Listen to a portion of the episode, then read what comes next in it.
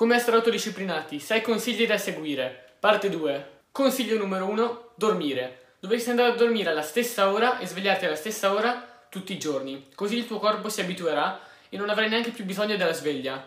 Dormire è importante per tanti motivi. Ti faccio un piccolo elenco. Il corpo ha bisogno di riposo per rivitalizzarsi. Dormire ripristina le funzioni fisiche e psicologiche per una buona prestazione. Migliora la memoria e funziona meglio dopo aver dormito. Migliora la creatività e rigenera il nostro sistema immunitario. Consiglio numero 2. Organizzazione. Tieni la tua casa ordinata, il tuo ufficio, la tua scrivania, la tua macchina.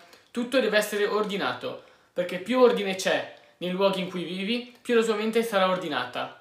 Poi, in questo caso, se sei minimalista hai un vantaggio perché hai meno cose da tenere in ordine e quindi hai anche la mente più libera. Consiglio numero 3. Organizzazione del tempo. La sera organizza la giornata successiva. Scriviti su un'agenda cosa farai e da che ora a che ora. Però, se vuoi saperne di più sulla gestione del tempo, ti consiglio di andare a vedere un video che ho già fatto che si chiama 5 cose da fare per gestire il tuo tempo. Consiglio numero 4. Settare degli obiettivi mensili e annuali.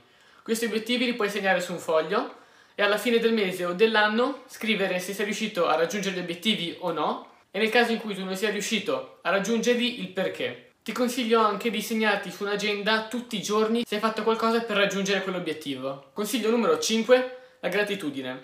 Bisogna essere più grati di quello che si ha. Essere grati porta anche a essere più felici perché si apprezza quello che si ha e non si pensa sempre a cosa comprare dopo.